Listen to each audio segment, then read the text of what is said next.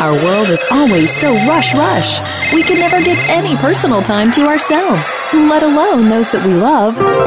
Welcome to Might Radio with host Gabriella van Rij. Our mission to reintroduce kindness and compassion to our busy lives. Remember when life was so much simpler? Gabriella and her guest today will pick up the ball of human kindness and by doing so, empower you to make changes in your own life. And now, here is Gabriella van Rij.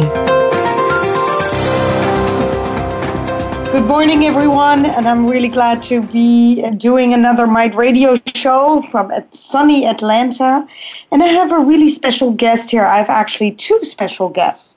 Uh, the book and the author of the book, uh, which is called Be a Hero, is written by Marion Stahl.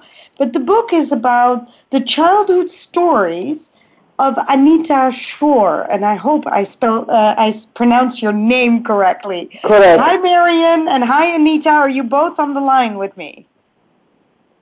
I am. I am. I am on the line. This is Anita speaking. Okay, Anita. I'm. I'll start with you. I'm really glad that um, that I got to hear about your book through uh, Nicolette. Your book, um, Be a Hero, is about stories of your own youth during the Second World War. Is that correct? Yes, but but the title "Be, Be a Hero" uh, is really at the time. This is a motto that I use when I speak in school: is step in and be a hero. Step this in is really against hero. bullying. That that particular, it's not about me being being a hero. It's about empowering students to be heroes and not let injustice done. I love what you're saying, and uh, I think that's why your friend Nicolette tried to find me because we're totally on the same track. Um, I, I, I say dare to step into you, and you say dare to be a hero. That's beautiful. Now, tell me a little bit about your background so that the listener who's wanting to know more about your book can understand. And where were you born?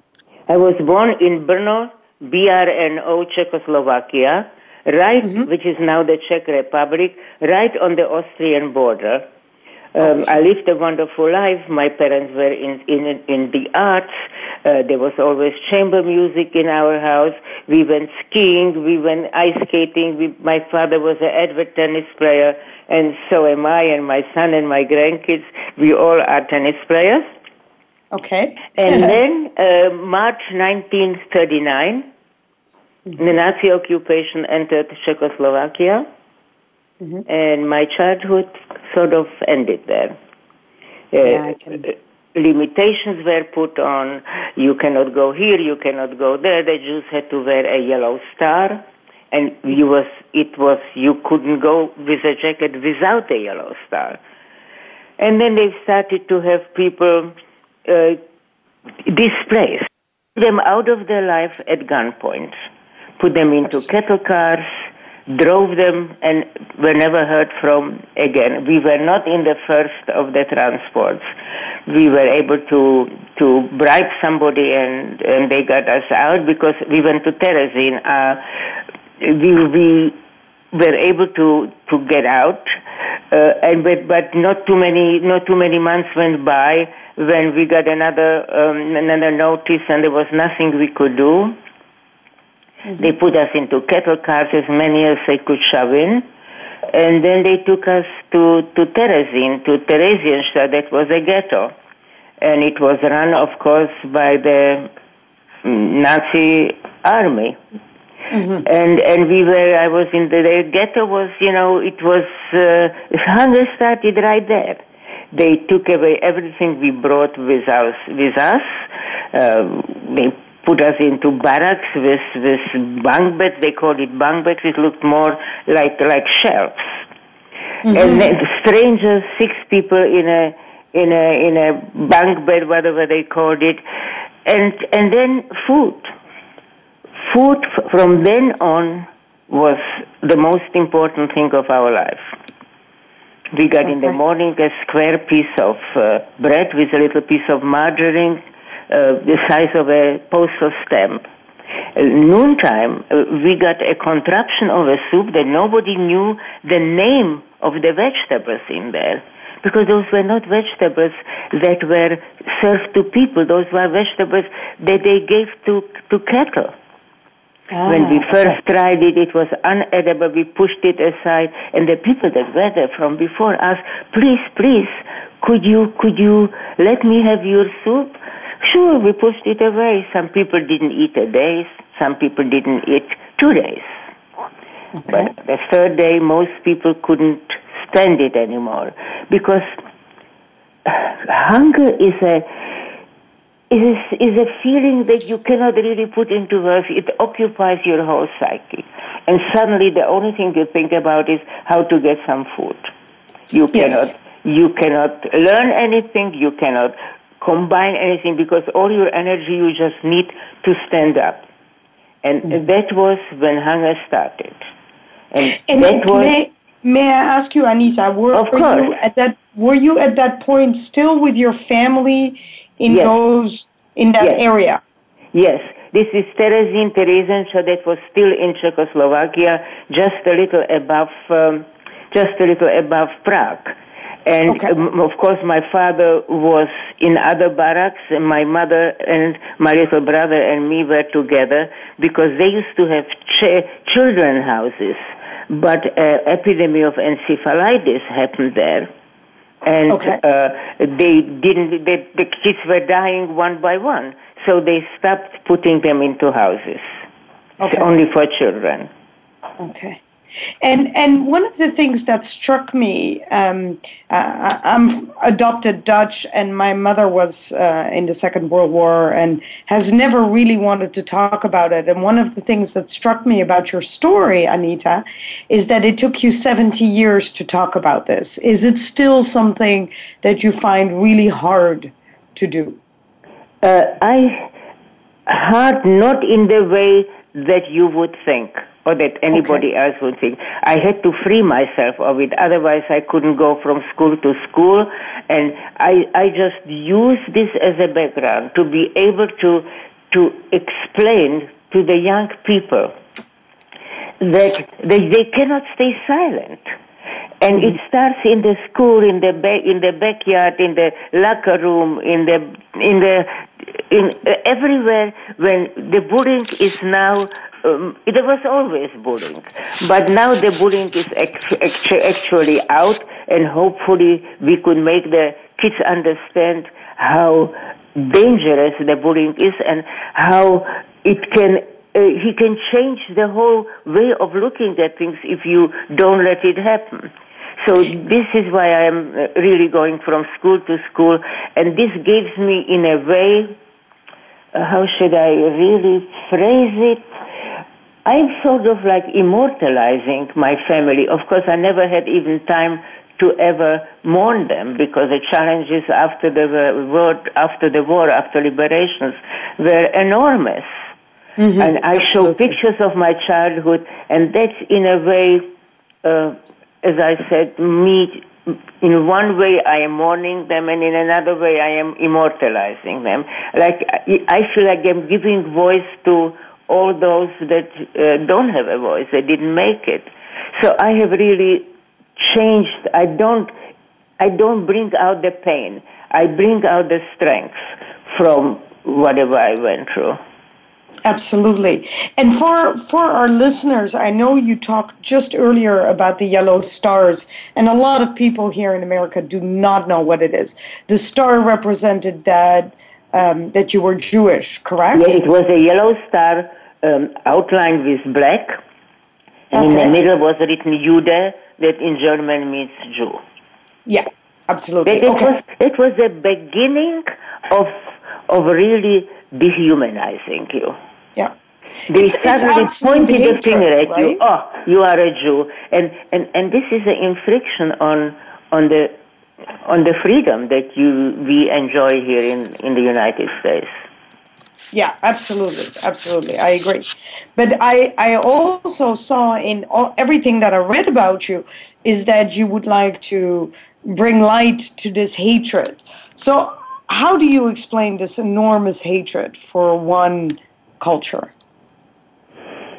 I spend my life, I spend my life doing as much as I can because I think the only way to have peace, you have to give a peace.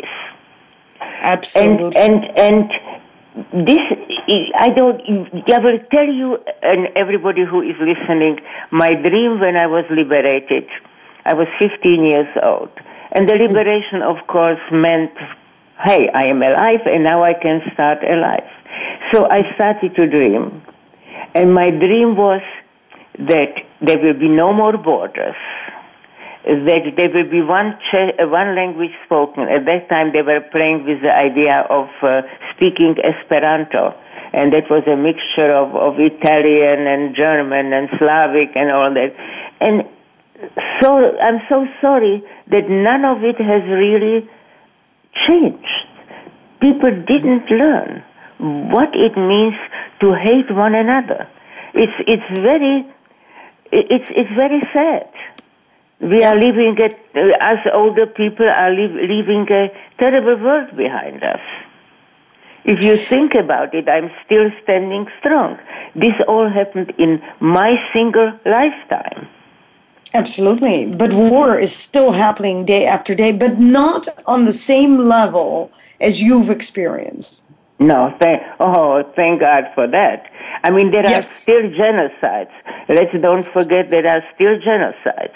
But, but they are usually not designed like the Holocaust was designed by the by the government and and ex- executed by the government because Kristallnacht that's where everything started. That was in Germany on mm-hmm. November mm-hmm. 9, uh, 1938, where the order was given to destroy.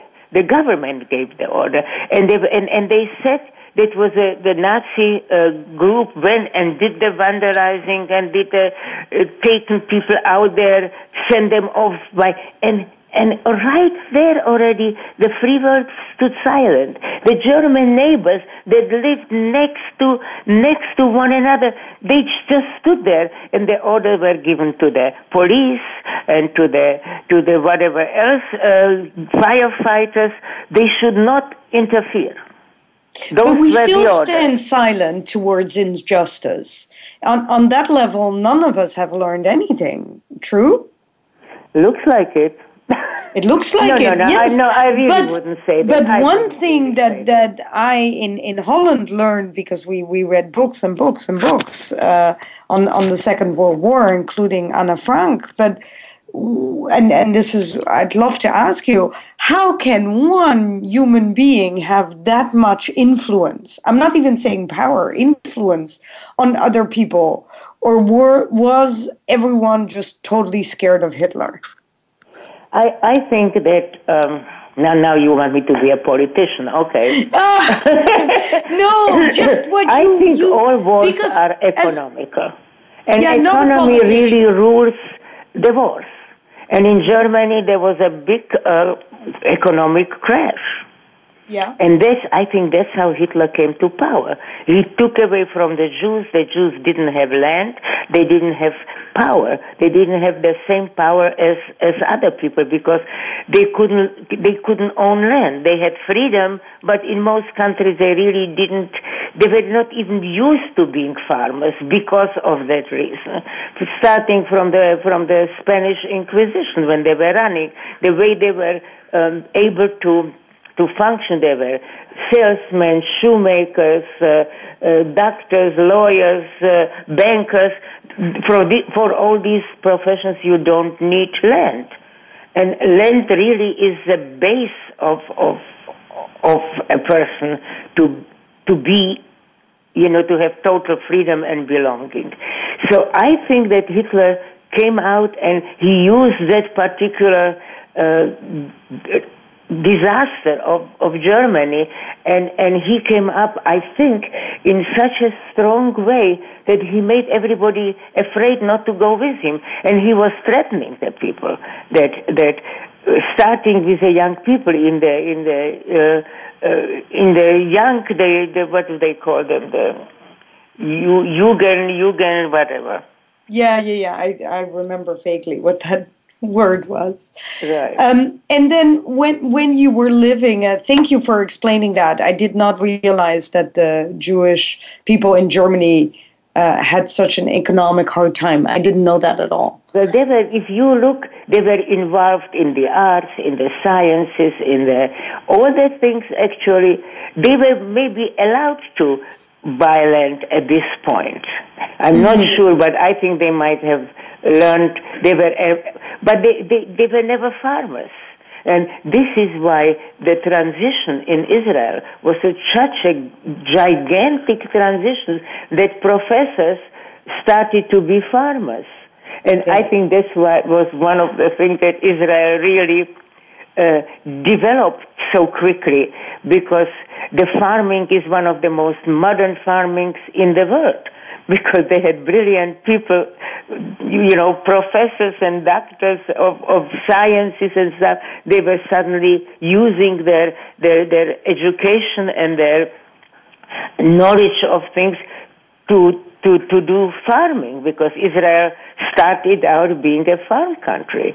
And actually after the war I went to Israel and I participated there in the War of Independence, and I mm-hmm. lived in a kibbutz, and I was a farmer. I grew vegetables, I grew uh, trees, and it was very exciting. It was actually a, a, a big part of my healing, uh, out of making myself again into a person.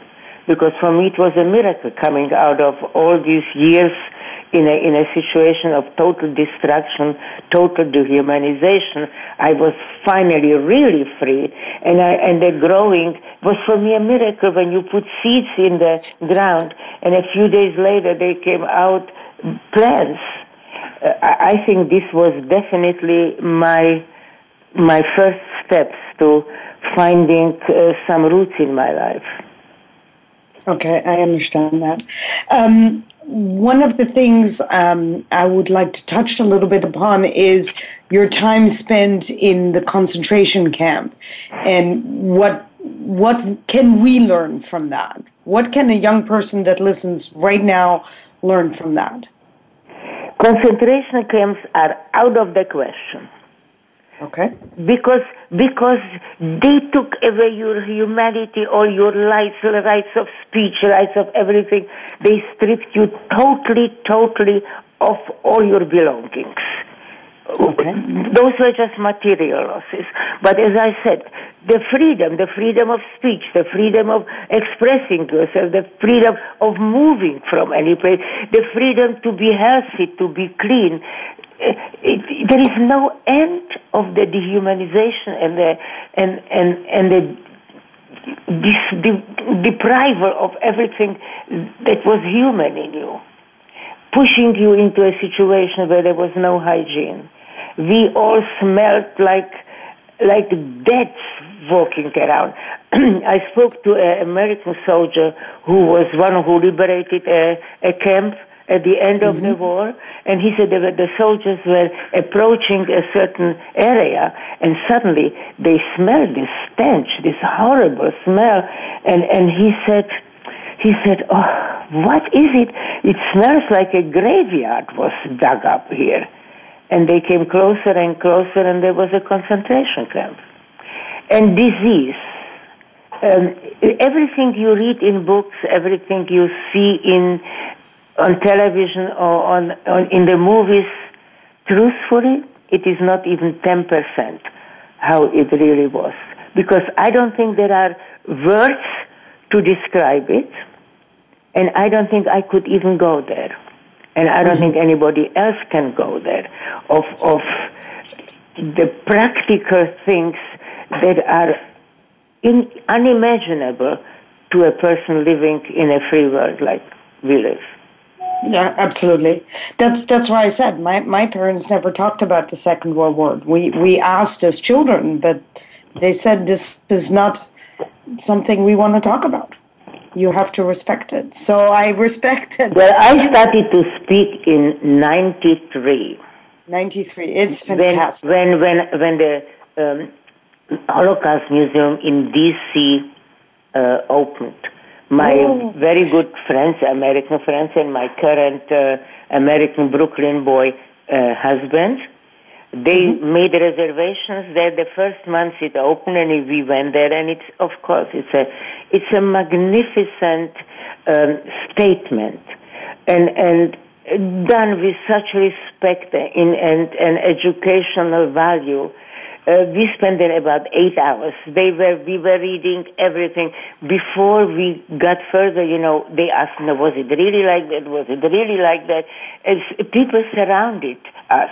And there was a whole group walking because I was like the stamp of the good housekeeping, uh, authorizing, yes, it was like this, and it was shown in a most educational way. And then at the very end, for those who were in the Holocaust Museum, it's like, you remember it's like a dome at the end where the, the, the glass roof and it's round and there are like steps where you sit and that's the last spot before you walk out and there are screens there. And, and there's, there are some um, testimonies of uh, survivors.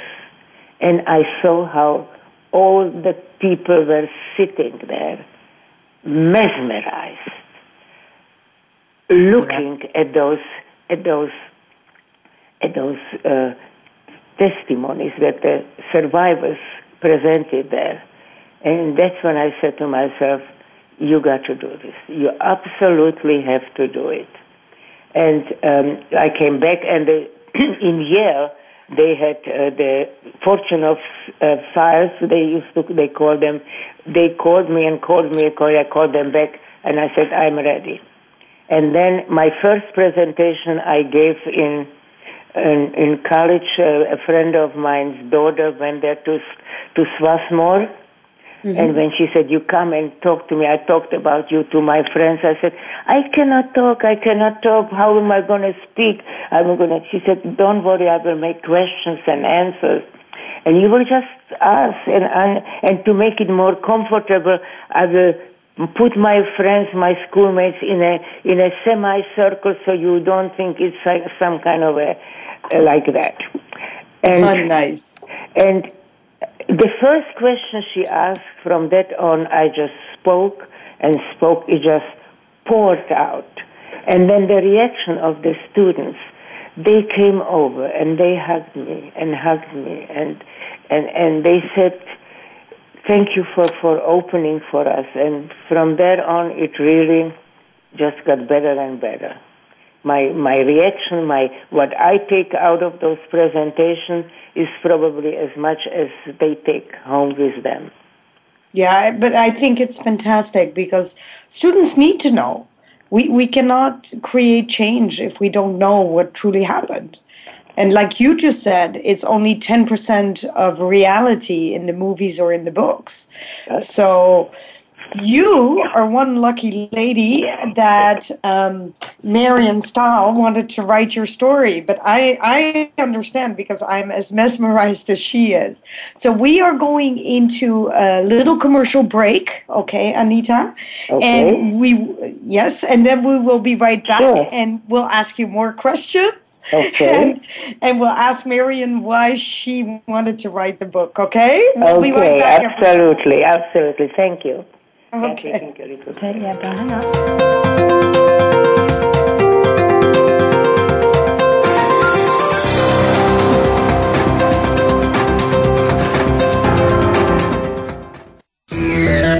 Friend us on Facebook to keep up with what's empowering the world. Voice America Empowerment. Each week, Jimmy Gould brings you the stories and the people that you want to hear about. Tune in to A Current Life to hear about the journey to success, how our guests became the people they are today, and the highs and lows they experienced along the way.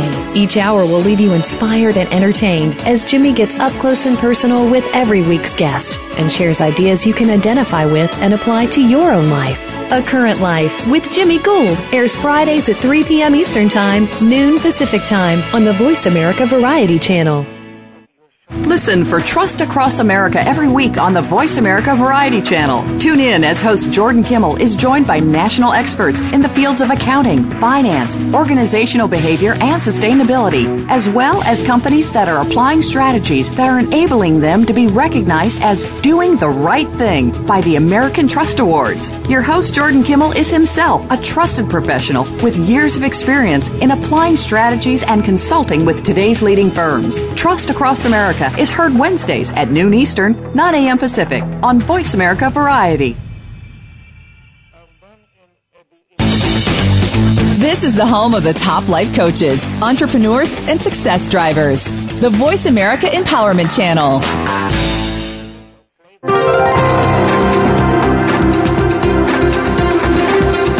You are tuned in to Might Radio. Do you have a question or comment for our show? Perhaps you wish to share your own stories of human kindness.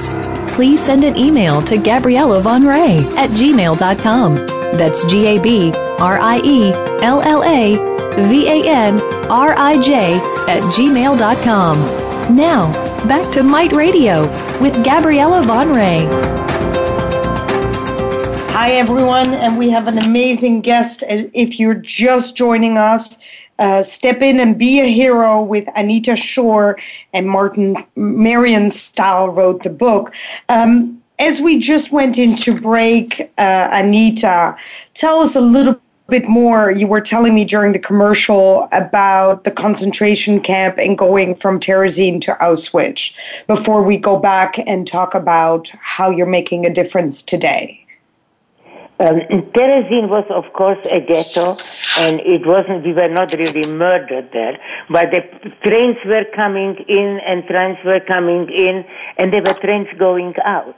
And those trains that were going out, never anybody heard from these people again. And uh, so everybody was holding in. They didn't want to leave Terezin because, as I said before, it wasn't a, a place where they murdered you you had to do this, and they made uh, medical experiments on us. They inoculated us with uh, scarlet fever, and then later with jaundice, infectious jaundice. They took liberties to do things that you don't do to people. Mm-hmm. And in 19, so I was, I, I was in Terezin in, in December 7th, 1941. I was already in Terezin. And when America entered the war. We thought next week we will be liberated. Mm-hmm. And, and when nothing changed, we were desperate.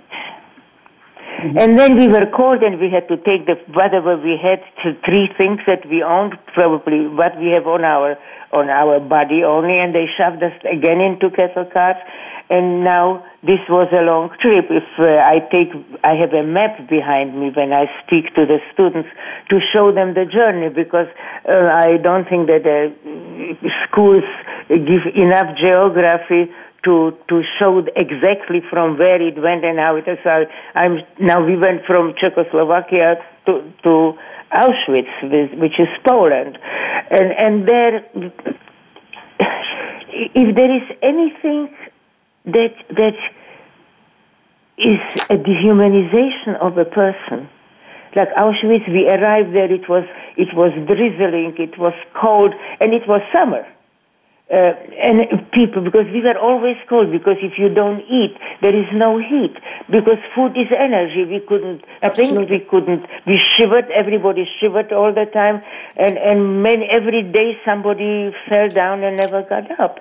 Now, now we come to, to Auschwitz, and they uh, take us to a room where they spray us with this DDT. Now, in Terezin, because of the minimal hygiene, uh, and and the, then the living uh, quarters where you laid next to a person. If you didn't have bed bugs and lice, the other person had it. They didn't only crawl over you and bite you and itch you, but they also spread disease.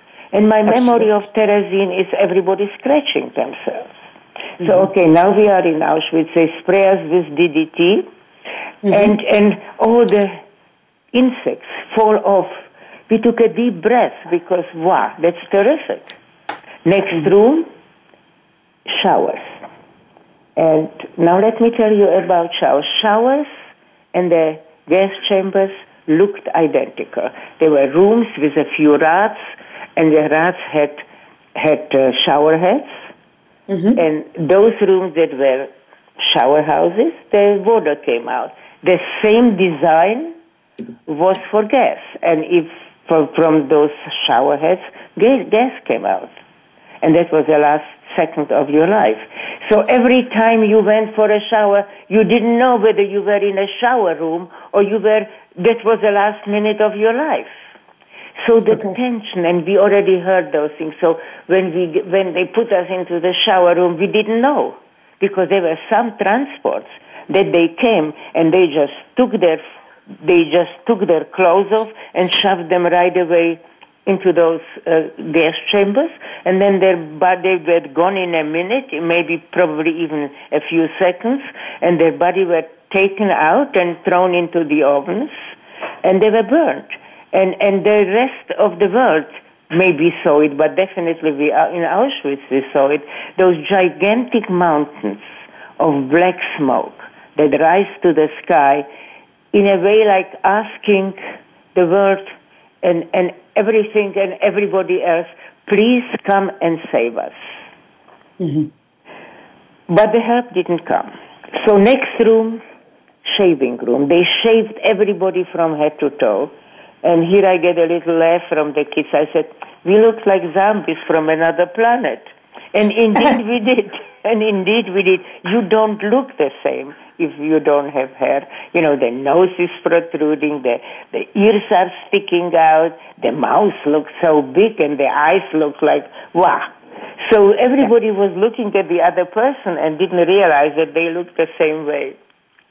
Next room, uh, Auschwitz uniforms the striped thing, you get cap and you took a jacket and you got a pair of pants. Of course, they threw it at you and you had to then exchange it with others so you get at least approximately your size. You, the Jews got again the yellow star with an outline in black and a big Jude in there. The mm-hmm. communists got red triangles. The gays got pink triangles. The gypsies got a square in purple, another way of dehumanization, another way of, of turning you into, into something that you had no power over. You, you lost your identity, you lost your humanity, you, you lost all your belongings. You were standing there. They wanted you to be just a victim, not a person.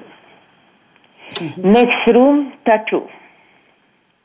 Everybody was put on a hand a tattoo. 61.569 was my number, is my number. I still, have it on my forearm. I, of course, during my life, um, I, I did consider to take it out because I just wanted to be like everybody else. But something held me back not to do it. And I'm oh. glad I didn't because when I show it to the students, they look at it, they look at it. And it's amazing that in the world that people are tattooed from head to toe. they are taken so deeply by a number. I, I remember one moment when I spoke in a school, one boy put his finger, he said, can I see your tattoo? And I lift my, pulled my uh, shirt or whatever I was wearing up, and he put his hand, his finger on my tattoo and turned to his friend and said, I just touched history. No. Um, that is beautiful. Then they, then I put us to the to the barracks again, if there could be less food, there was less food. If the blankets were thinner, they were thinner. If the bunk beds were tighter and lower, it was there. And we, we, we were with barb, there, there were barracks with barbed wire, and the barbed wire was, of course, uh, filled with high with high percent of uh, electricity, voltage, high voltage of electricity. So there was no escape down there. And every morning they took us at crack of dawn and we had to stand in line. And they counted and counted. I don't know what they were counting for. I was actually in Auschwitz 11 months. And all we saw these transport, the train pulled in and a, and a half an hour later we saw that smoke and we knew that another transport came. And they didn't even give them clothes and they didn't put numbers on them. They just took them to the gas chambers, burned their bodies, and what you saw were those gigantic mountains of, of black snow, of black smoke. And, and those months, days and months in, in Auschwitz, uh, there is one thing that I still didn't resolve. Mm-hmm. How can one person to another person be so entirely cruel? Where was humanity? I think in World War II, humanity was forgotten, especially when it came to the people that were caught, caught in the in the not to be the right people for the German, whether it was communists or gays or Jews, they were all treated the same as garbage. And then in the summer of 43, uh, there was a sign for men from 18 to to 50 to line to to uh, come come up and and they will be sent to Germany for slave labor. My father was at that time what 45. He was mm-hmm. in pretty good shape. He was a sportsman. He played tennis. He skied. He was always uh, into sports. So he was skinny, but he looked pretty good. He waved to us, and it was the last time I saw my dad. And the same thing happened um, a few days later for women. And my mother pushed me. I was at that point 14 years old. My mother pushed me. She said, go, tell them you are 18, you are strong, you are going to make it. And I turned to her and I said, well, come with me. And she said, I can't, Anita. Your brother is only nine years old. If I believe him, he forget his name. He will forget his name and we will never find him. And she turned away and she walked away holding my little brother by his hand. I, and I thought in my, in my stupidity that my mother didn't love me. Didn't, I didn't know, I didn't, even my, myself, uh, uh, my, my pain over losing, my mother doesn't want to go with me. I, I thought she didn't love me. So from Birkenau, where we were locked, they called it Birkenau, but it was a part, of course, of Auschwitz. We walked, I walked from Birkenau to, to the main part of Auschwitz. It was about, what, maybe a mile. Cry, t- t- tears running down my face my mother didn't love me. Now we come there, Dr. Mengele, always perfectly dressed, white shirt, black necktie, polished boots, and there he was standing in a nonchalant way, and these skeletons of women were marching in front of him, and he said left and right. That mean, meant life and death, and I found myself um, in the group. There were older women, too young, too old, too skinny, and I knew if I don't get out of there, I'm gone. And okay. here I take a moment, I explain to, to the students that you don't grow up when you uh, finish middle school or when you are bar mitzvah that you are supposed to be a man or in high school or in college. You grow up the moment you take consequences for your deeds. And I must have been grown up because I certainly uh, took consequences for whatever I did, and and I suddenly, uh, of course, I didn't know it then. I, I just got totally crazy because I knew I am done, and there was something in me, a force that that was, was like inside me. I had this crazy feeling that all my intestines are going to fly, and I saw a latrine, and I and I I went for the latrine. You, something you never do stand out of, step out of the line, but somehow nobody saw me. And then I was able to go again in front of Dr. Mengele. This time I figured out to hold my arm up so he doesn't see that I am not developed and might have even thrown him a smile, who knows. But I made it. Wow. Now, now I am in the women's lager, in the women's part, where we are again washed and given actually uh, well, civilian clothes, which we had to change the left sleeve from one mm-hmm. another. So let's say I had a black jacket, the other person had a beige jacket, I had a beige left sleeve, and she had a black left sleeve. So we could be identified, and a red stripe with uh, waterproof color. But they uh-huh. also did uh, medical examinations because they didn't they didn't want to send sick people to Germany because the idea was really for us to uh, to work there.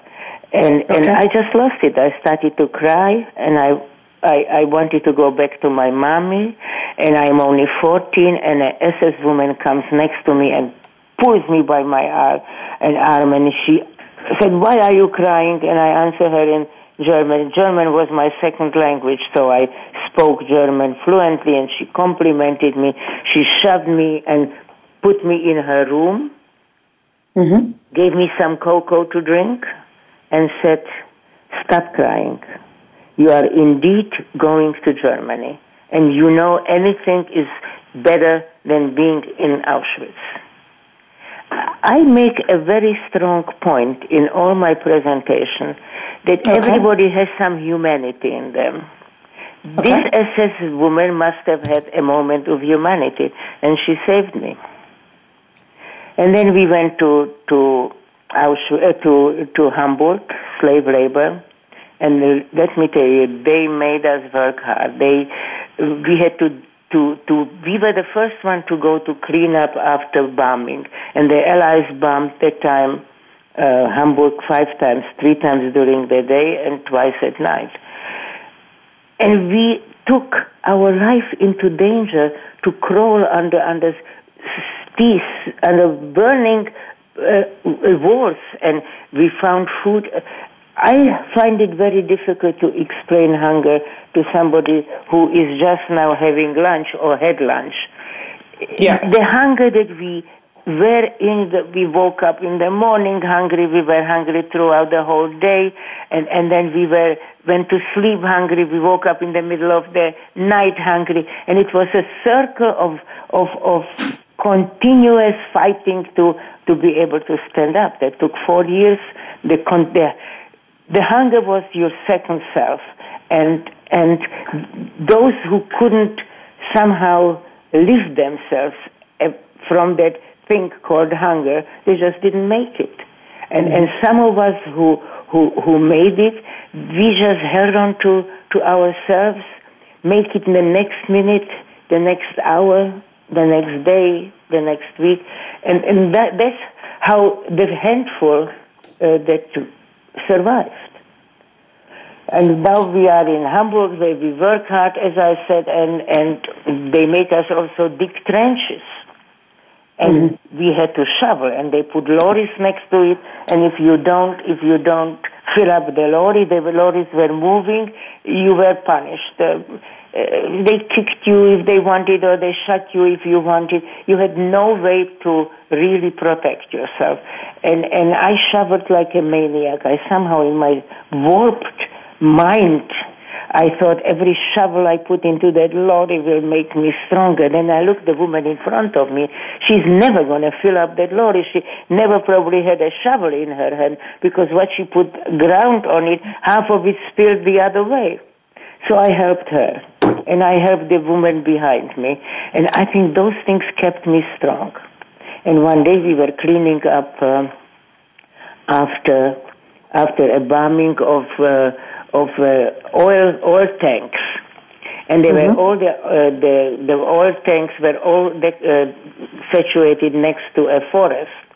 So when it was time, we they took let us go to the forest. If not, we just stayed wherever we are, and the the oil tanks and all these were very important to the to the war effort. Probably, uh, they were covered with uh, nets, and on the nets were leaves, and it was like a camouflage.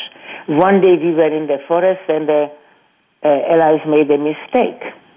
They they They shut, they were bombing the forest instead of the refinery.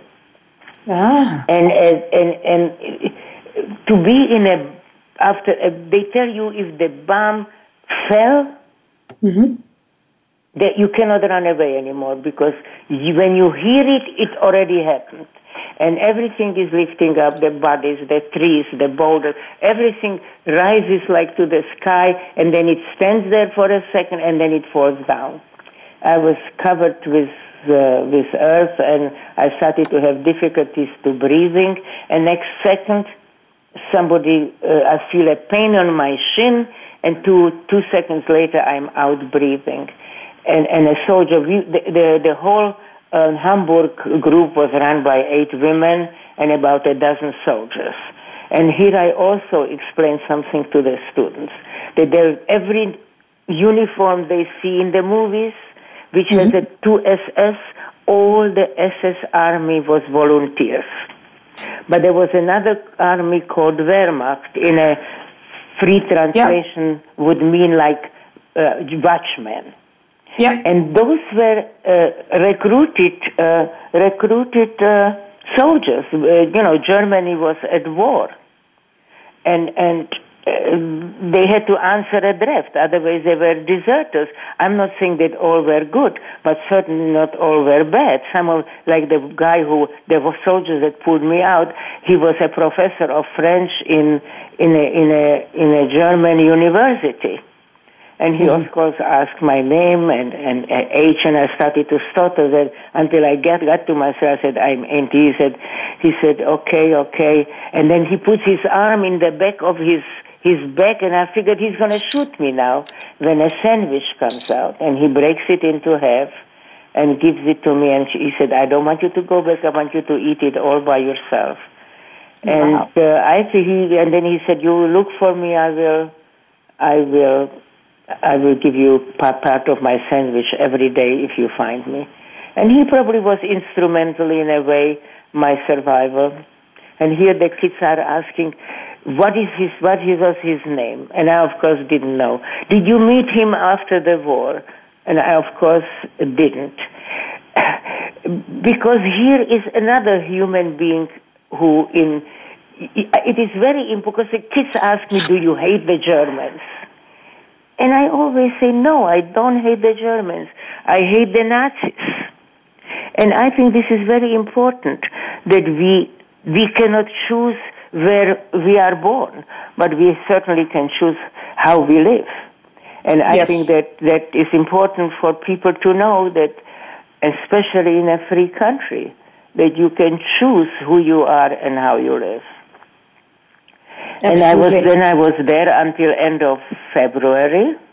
And in mm-hmm. February, they, the end of February, they packed us up and brought us to Bergen-Belsen. That was, that those were the living dead there. There was no more, many of the concentration camps were already liberated, so they were shoving in, shoving in more people. There was no more food that you got. When they yelled, there is food, those who could run, ran and ate, those who couldn't, couldn't.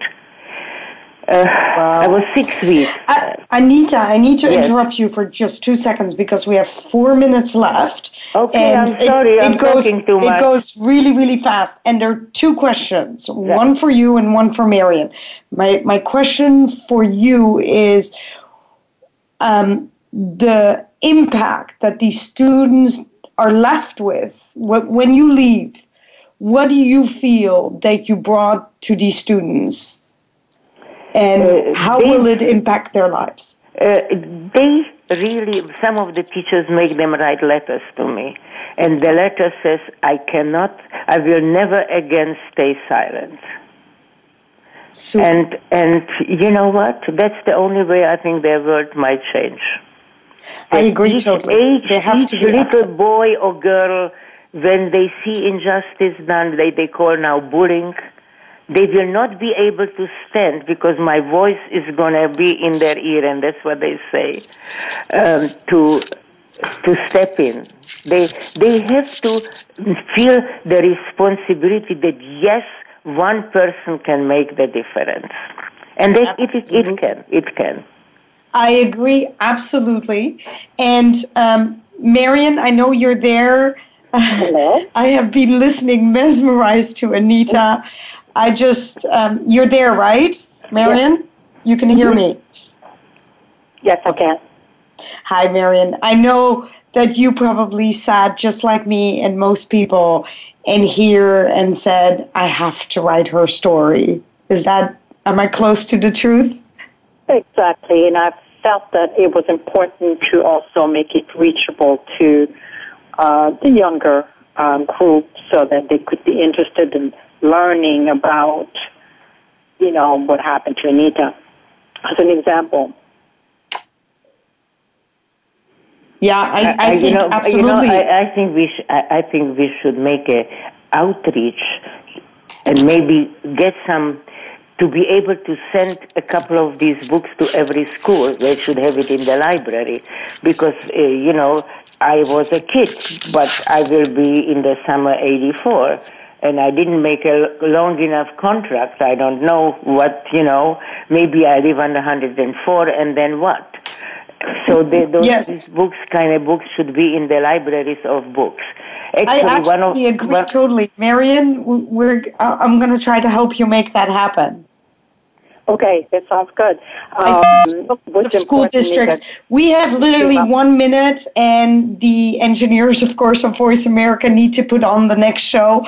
But I suggest the following, Anita. We are not going to wait till you're 104. I suggest, if that's okay with you, that we put you on on another show with Voice America where you can really um, go back and forth between what the students are learning and your story because I would love to hear a little bit more about how your story can help them in the everyday bullying because as you know that's what I do and I'm really interested because it's this young generation that's going to be the backbone of the yes, world yes. right and They're, I actually at the end I even asked them could I have your your word that you will do it because remembering is not enough we need action here. And I want to recruit you to be the soldiers of be making a better world because only you can do it. This is usually how I finish it. Absolutely. I always finish with the ball of kindness. So it's almost the same, Anita. It's it's really amazing to have you on. I'm going to talk with you afterwards, but right now we have to close the show, everyone. And I promise for the listeners, I'll put both Marion and Anita back on because we have to be the difference. Thank you very much, everyone, for listening.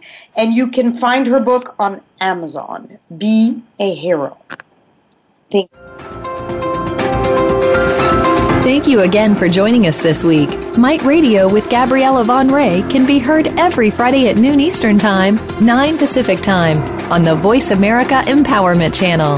Have a great week, and until our next show, think of a random act of kindness that you can perform. Save on your prescriptions with the RX Savings Plus drug discount card offered by Voice.